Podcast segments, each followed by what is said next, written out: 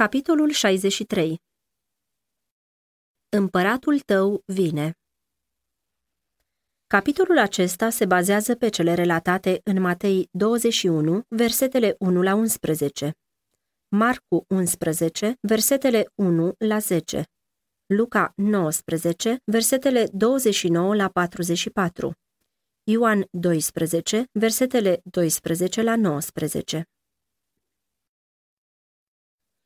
Saltă de veselie, fica Sionului, strigă de bucurie, fica Ierusalimului. Iată că împăratul tău vine la tine, el este neprihănit și biruitor, smerit și călare pe un măgar, pe un mânz, pe mânzul unei măgărițe. Zaharia 9 cu 9 Cu 500 de ani înainte de nașterea lui Hristos, profetul Zaharia a prevestit prin cuvintele de mai sus venirea împăratului lui Israel. Profeția aceasta urma să se împlinească acum. Acela care atâta vreme refuzase onorurile regale, venea acum la Ierusalim ca moștenitor făgăduit al tronului lui David. În ziua întâi a săptămânii și-a făcut intrarea triumfală în Ierusalim. Mulțimile care alergaseră să-l vadă la Betania îl însoțeau acum doritoare să fie martore la primirea lui. Mulți oameni erau pe drum către oraș pentru a serba acolo Paștele și aceștia s-au alăturat mulțimii care îl însoțea pe Isus. Întreaga natură părea că se bucură. Copacii erau îmbrăcați în verdeață, iar florile lor răspândeau în aer un parfum delicat. O viață și o bucurie nouă îi însuflețeau pe oameni. Nădejdea noului regat răsărea iarăși. Având de gând să meargă la Ierusalim călare, Isus îi trimise pe doi dintre ucenicii săi să aducă o măgăriță cu mânzul ei. La naștere, Mântuitorul a avut nevoie de găzduirea străinilor. Staulul în care dormea era un loc de odihnă care nu-i aparținea. Cu toate că viețuitoarele de pe miile de dealuri sunt ale lui, Acum depindea de bunătatea unui străin ca să aibă un animal pe care să intre în Ierusalim ca împărat. Dar din nou s-a descoperit dumnezeirea lui până și în îndrumările amănunțite date ucenicilor pentru această călătorie. După cum el a spus mai dinainte, cererea, Domnul are trebuință de ei, a fost împlinită imediat. Isus a ales să folosească mânzul pe care nimeni nu călărise. Ucenicii plini de voie bună și entuziasm și-au așezat hainele pe mânz și l-au așezat apoi pe el, pe învățătorul lor. Până aici, Isus umblase totdeauna pe jos și ucenicii s-au mirat la început că el a ales să meargă călare. Dar în inima lor s-a aprins nădejdea, aducând plăcutul gând că el era gata să intre în capitală, să se proclame împărat și să-și exercite puterea sa împărătească. În timp ce mergeau să-și îndeplinească misiunea, ei le-au împărtășit prietenilor lui Isus așteptările lor strălucitoare. Agitația s-a întins în toate părțile, ridicând așteptările poporului până la culmea cea mai înaltă. Hristos a urmat obiceiul iudeilor în ce privește intrarea împărătească. Animalul pe care călărea era acela pe care călăreau regii lui Israel, iar profeția prevestise că în felul acesta trebuia să vină și Mesia în împărăția sa. De-abia s-a așezat pe mânz și un puternic strigăt de triumf a umplut aerul. Cei din mulțime îl onorau ca pe Mesia, împăratul lor. De asta dată, Isus a primit omagiul pe care nu îl îngăduise niciodată mai înainte, iar ucenicii au văzut în aceasta o dovadă că fericita lor nădejde urma să se împlinească și îl vor vedea așezat pe tron. Oamenii din mulțime erau convinși că ceasul eliberării lor era aproape. În imaginație vedeau oștirile romane izgonite din Ierusalim și Israel a ajuns din nou o națiune independentă. Toți erau fericiți și emoționați. Oamenii se întreceau unii cu alții să-i aducă cinstire. Ei nu puteau să desfășoare o pompă și o splendoare exterioară, dar i s-au închinat cu inimi fericite. nu erau în stare să-i aducă daruri prețioase, dar și-au întins hainele pe drum ca un covor în calea lui și au presărat drumul cu ramuri înfrunzite de măslin și palmier. Ei nu puteau să așeze în fruntea procesiunii steaguri împărătești, dar au tăiat ramuri bogate de palmieri, emblema biruinței naturii, și le-au fluturat prin aer, scoțând aclamații și osanale puternice. Pe măsură ce înaintau, mulțimea creștea continuu datorită acelora care auziseră despre venirea lui Isus și se grăbeau să se alăture procesiunii. Privitorii se amestecau mereu prin mulțime întrebând, cine este acesta? Ce înseamnă frământarea aceasta? Auziseră toți de Isus și l-așteptau să se urce la Ierusalim, dar știau că înainte el descurajase orice încercare de a fi așezat pe tron și erau foarte mirați aflând că el era acesta. Se întrebau ce ar fi putut să dea naștere la o astfel de schimbare în el, care declarase că împărăția lui nu era din lumea aceasta. Întrebările lor au fost aduse la tăcere de un strigăt de biruință. Mulțimea nerăbdătoare l-a repetat de câteva ori, apoi oamenii din depărtare au prins acest strigăt și au făcut să răsune dealurile și văile vecine de glasurile lor. În clipa aceasta s-au adăugat procesiunii și mulțimile din Ierusalim.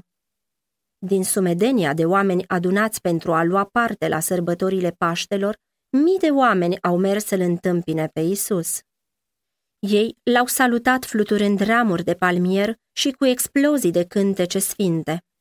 La templu, preoții sunau din trâmbiță pentru serviciul de seară, dar numai câțiva oameni au răspuns și conducătorii au zis alarmați unii către alții. Iată, lumea s-a dus după el.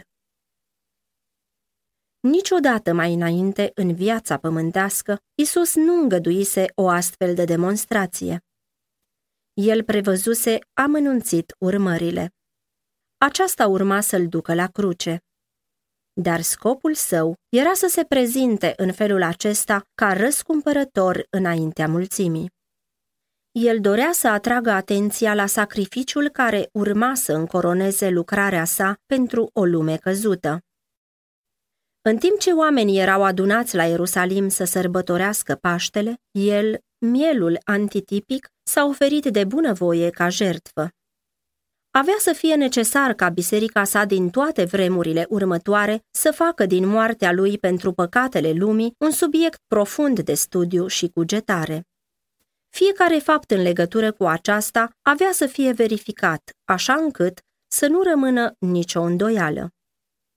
Era necesar, prin urmare, ca ochii tuturor oamenilor să fie îndreptați către el. Evenimentele care au precedat jertfa lui cea mare trebuia să fie de așa natură încât să atragă atenția în mod direct asupra jertfei lui. După o demonstrație ca aceea care a însoțit intrarea sa în Ierusalim, toți ochii aveau să urmărească înaintarea lui grabnică spre scena finală. Evenimentele legate de această călătorie triumfală urmau să fie subiectul oricărei discuții și urmau să-l aducă pe Hristos în fața oricărei minți. După răstignirea sa, mulți urmau să-și reamintească evenimentele acestea în legătură cu judecata și moartea lui. Ei aveau să fie conduși în felul acesta să cerceteze profețiile și să ajungă la convingerea că Isus este Mesia. Și în toate țările trebuia să crească numărul celor veniți la credință. În această unică scenă de triumf din viața sa pământească, Mântuitorul ar fi putut să apară escortat de îngeri cerești și să fie anunțat de trâmbița lui Dumnezeu, dar o asemenea demonstrație ar fi fost contrară scopului lucrării sale, contrară legii care îi cârmuise viața. A rămas credincios poziției umile pe care o primise de bunăvoie. Trebuia să poarte povara naturii omenești până când viața sa avea să fie dată pentru viața lumii.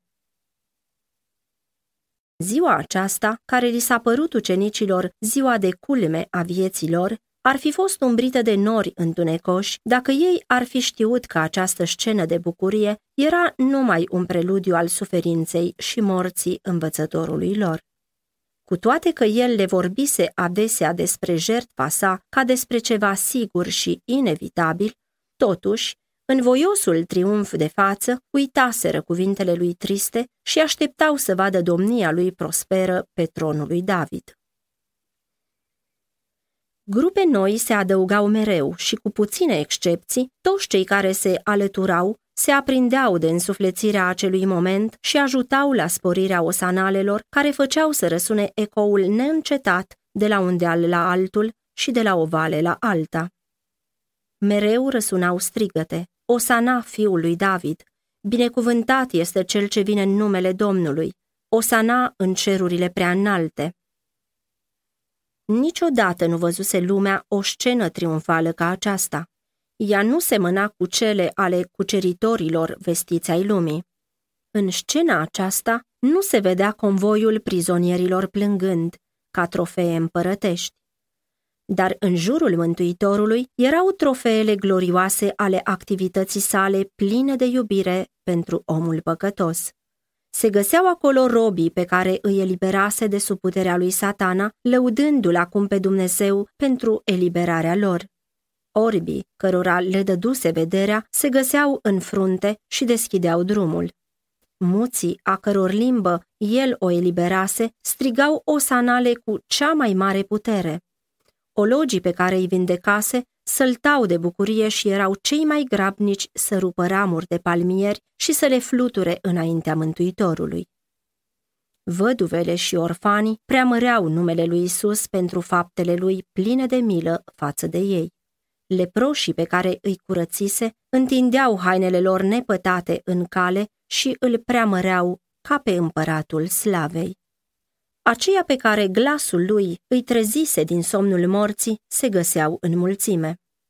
Lazar, al cărui trup văzuse stricăciunea în mormânt, dar care acum se bucura de deplina putere a vârstei sale, era cel care mâna animalul pe care călărea Mântuitorul. Mulți farisei erau martori la scenă și, arzând de invidie și răutate, căutau să întoarcă în altă direcție curentul sentimentelor poporului. Folosindu-și toată autoritatea, au încercat să aducă la tăcere poporul, dar apelurile și amenințările lor făceau numai să crească entuziasmul. Se temeau că mulțimea aceasta, prin tăria numărului ei, îl va face pe Hristos rege. Cu o ultimă încercare, s-au îmbulzit în mulțimea unde era Mântuitorul și l-au oprit, folosind cuvinte de mustrare și amenințare. Învățătorule, ceartă-ți ucenicii, ei susțineau că demonstrațiile zgomotoase de felul acesta erau ilegale și că nu erau îngăduite de autorități, dar au fost aduși la tăcere de răspunsul lui Isus. Vă spun că dacă vor tăcea ei, pietrele vor striga. Scena aceasta de triumf era rânduită chiar de Dumnezeu. Ea fusese vestită mai dinainte de profet și omul nu putea să înlăture planul lui Dumnezeu. Dacă oamenii nu ar fi fost în stare să împlinească planul său, el ar fi dat glas pietrelor neînsuflețite, care l-ar fi salutat pe fiul său cu aclamații de laudă. În timp ce fariseii se retrăgeau amuțiți, sute de glasuri începuseră să repete cuvintele lui Zaharia. Saltă de veselie, fica Sionului, strigă de bucurie, fica Ierusalimului, iată că împăratul tău vine la tine, el este neprihănit și biruitor, smerit și călare pe un măgar, pe un mânz, pe mânzul unei măgărițe. Când procesiunea a atins culmea dealului și urma să coboare spre cetate, Isus a oprit și împreună cu el toată mulțimea. În fața lor se întindea Ierusalimul în toată slava lui, scăldat acum în lumina soarelui spre apus. Templul atrăgea toate privirile. În maestoasă grandoare se înălța pe deasupra tuturor clădirilor, ca arătând spre cer și îndreptându-i pe oameni către singurul Dumnezeu viu și adevărat. Multă vreme templul a fost mândria și slava națiunii iudaice. Și romanii se mândreau cu măreția lui. Un rege așezat de romani se unise cu iudeii pentru a-l reclădi și înfrumuseța, iar împăratul Romei îl îmbogățise cu daruri. Soliditatea, bogăția și măreția lui făcuseră din el una dintre minunile lumii. În timp ce soarele aproape de apus colora cerul în auriu, slava lui strălucitoare lumina marmura albă a zidurilor templului și scânteia pe capitelurile aurite ale coloanelor lui. De pe creasta dealului unde stătea Isus și cei ce-l urmau, templul avea înfățișarea unei clădiri masive de zăpadă, împodobite cu acoperișuri ascuțite de aur. La intrarea templului era o viță de vie din aur și argint, cu frunze verzi și ciorchini masiv de struguri, executată de artiștii cei mai iscusiți. Lucrarea aceasta reprezenta pe Israel ca pe o viță roditoare. Aurul, argintul și verdele viu erau combinate cu un gust rar și cu aleasă îndemânare. Așa cum se răsucea grațios în jurul coloanelor albe și strălucitoare, agățându-se cu cârcei scânteietori și ornamente de aur, absorbea splendoarea soarelui în apus, strălucind ca o slavă împrumutată din cer. Isus privește scena și marea mulțime își oprește strigătele, înmărmurită de neașteptata priveliște plină de frumusețe. Toate privirile se îndreptau către Mântuitorul, așteptând să vadă pe fața lui admirația pe care o simțeau ei. Dar în loc de aceasta, ei observau un nor de întristare. Sunt surprinși și dezamăgiți să-i vadă ochii plini de lacrimi și trupul clătinându-se într-o parte și alta, ca un copac înaintea furtunii, în timp ce un vaiet de groază scapă de pe buzele lui tremurânde, ca și cum ar fi pornit din adâncul inimii sale zdrobite. Ce priveliște aveau de văzut îngerii! Comandantul lor într-o agonie de lacrimi. Ce priveliște era aceasta pentru mulțimea voioasă care, cu strigăte de biruință și fluturând ramuri de finic, îl însoțea spre cetatea măreață, unde spera din toată inima că el e gata să ia tronul. Isus plânsese la mormântul lui Lazar din durere dumnezeiască față de suferința omenească. Dar această bruscă întristare era ca o notă de jale într-un măreț cor triumfal. În mijlocul unei scene de bucurie, când toți îi aduceau închinare, împăratul lui Israel era în lacrimi. Nu lacrimi tăcute de bucurie, ci lacrimi de suspine de mare suferință ce nu puteau fi stăpânite. Mulțimea a fost cuprinsă îndată de tristețe, aclamațiile au amuțit. Mulți plângeau de milă în fața unei dureri pe care nu o puteau înțelege. Lacrimile lui Isus nu curgeau din cauza suferinței sale viitoare. Chiar în fața sa se afla Ghețemani, unde curând urma să-l acopere groaza unui mare întuneric. Se mai vedea de acolo și poarta oilor, prin care fusese conduse timp de veacuri animalele pentru jertfe. În curând trebuia să se deschidă poarta aceasta pentru el, marele antitip. Către jertfa lui pentru păcatele lumii țintiseră toate aceste jertfe. Alături se afla Golgota, locul apropiatei sale agonii. Și totuși răscumpărătorul plângea și suspina în chinuri sufletești nu pentru că acestea îi aminteau de moartea sa cruntă. Durerea lui nu era egoistă. Gândul agoniei sale nu intimida sufletul acela nobil și gata să se jertfească. Priveliștea Ierusalimului era aceea care a străpuns inima lui Isus. Ierusalimul care îl lepădase pe Fiul lui Dumnezeu și batjocorise iubirea lui, care refuzase să fie convins de minunile lui puternice și se pregătea să ia viața. A văzut ce era cetatea aceasta în vinovăția ei de a-l lepăda pe răscumpărătorul și ce ar fi putut să fie dacă l-ar fi primit pe acela care era singurul în stare să-i vindece rana. El venise să o mântuiască. Cum putea să o părăsească? Israeliții fuseseră o națiune privilegiată.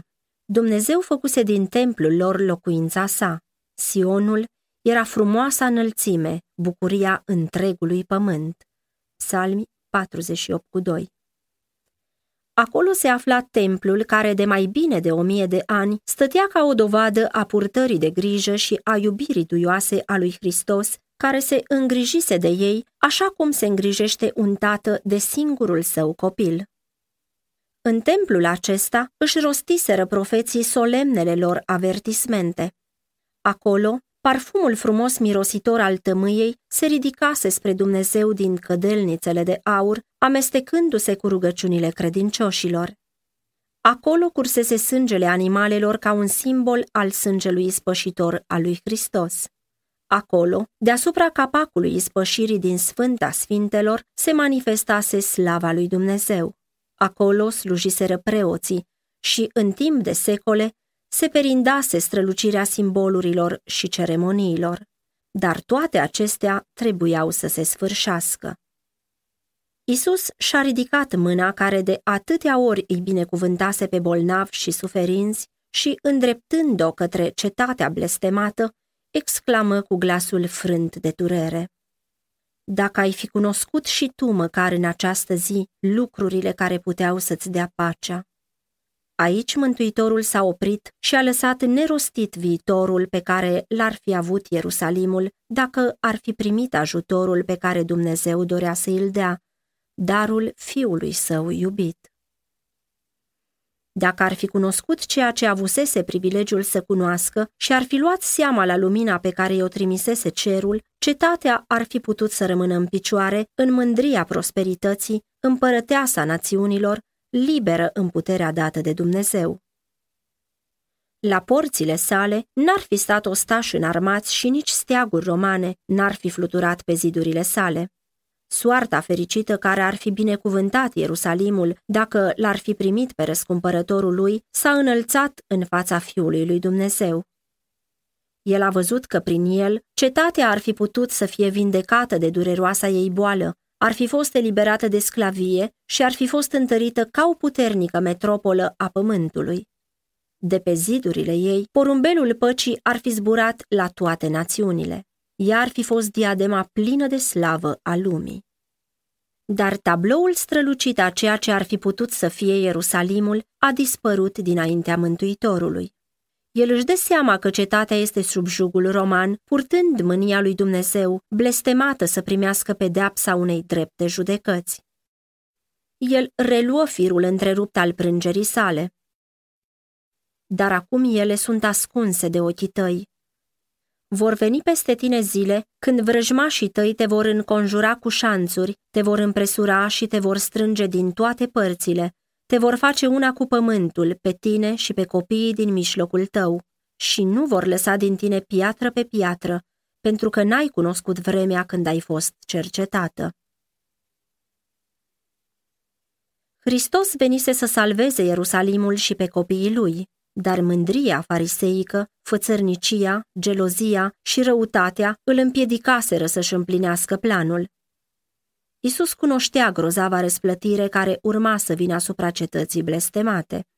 A văzut Ierusalimul înconjurat de oști, pe locuitorii asediați, constrânși de foamete și moarte, mamele hrănindu-se cu corpurile moarte ale propriilor copii și atât părinții cât și copiii smulgându-și unii altora ultima bucățică de mâncare, pentru că iubirea naturală fusese distrusă în chinurile îngrozitoare ale foamei.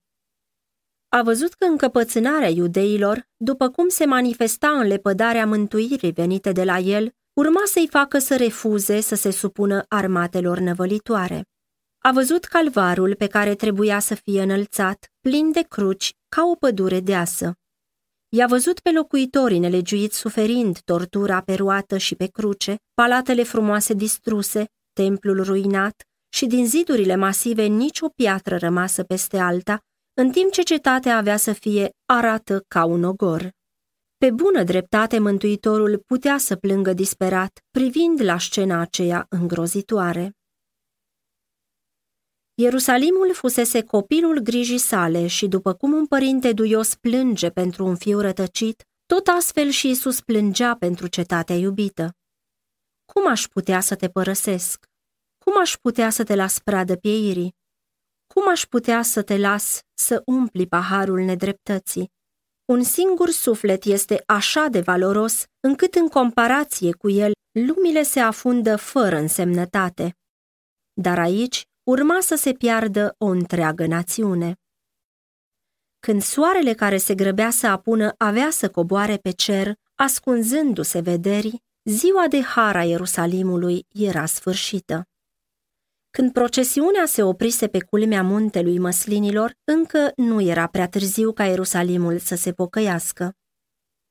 Îngerul Harului își strângea atunci aripile ca să coboare de pe tronul de aur și să dea loc dreptății și judecății care se grăbea. Dar cuprinzătoarea inima iubirii lui Hristos încă s-a mai rugat pentru Ierusalimul care luase în râs îndurările sale, disprețuise avertismentele sale și era gata să-și moaie mâinile în sângele său. Dacă Ierusalimul ar fi vrut să se pocăiască, încă nu era prea târziu. În timp ce ultimele raze ale soarelui în apus întârziau asupra templului, turnului și vârfului acoperișului, nu se mai găsea oare vreun înger bun care să-l conducă la iubirea Mântuitorului și să îndepărteze blestemul de la el? Frumoasă și nelegiuită cetate, care omorâse cu pietre pe profeți, care le pădase pe Fiul lui Dumnezeu, care se lega singură prin nepocăința ei în lanțurile sclaviei, ziua îndurării pentru ea aproape trecuse. Totuși, Spiritul lui Dumnezeu vorbește iarăși Ierusalimului. Înainte ca ziua să treacă, se aduce o nouă dovadă pentru Hristos. Glasul martorilor se înalță, răspunzând la o chemare din trecutul profetic. Dacă Ierusalimul va auzi chemarea, dacă îl va primi pe Mântuitorul care intră pe porțile lui, el poate încă să mai fie salvat. Se raportează conducătorilor Ierusalimului că Isus se apropie de oraș cu o mare mulțime de oameni, dar ei n-au niciun cuvânt de bun venit pentru Fiul lui Dumnezeu. Plin de teamă, ei ies să-l întâmpine, sperând să împrăștie mulțimea. Când procesiunea era gata să coboare de pe muntele măslinilor, este întâmpinată de conducători. Ei cercetează cauza acestei bucurii zgomotoase. Când întreabă cine este acesta, ucenicii răspund la această întrebare plin de duhul inspirației. În cuvinte elocvente, ei repetă profețiile despre Hristos. Adam vă va spune, el este sămânța femeii care trebuia să sfărâme capul șarpelui. Întrebați pe Avraam și el vă va spune, este Melchisedec împăratul Salemului, împăratul păcii. Iacob vă va spune, el este Silo din seminția lui Iuda. Isaia vă va spune, Emanuel, minunat, sfetnic, Dumnezeu tare, părintele veșnicilor, domn al păcii. Ieremia vă va spune, odrazla lui David, Domnul, neprihănirea noastră. Daniel vă va spune, El este Mesia. Osea vă va spune, El este Domnul oștirilor, numele Lui este Domnul.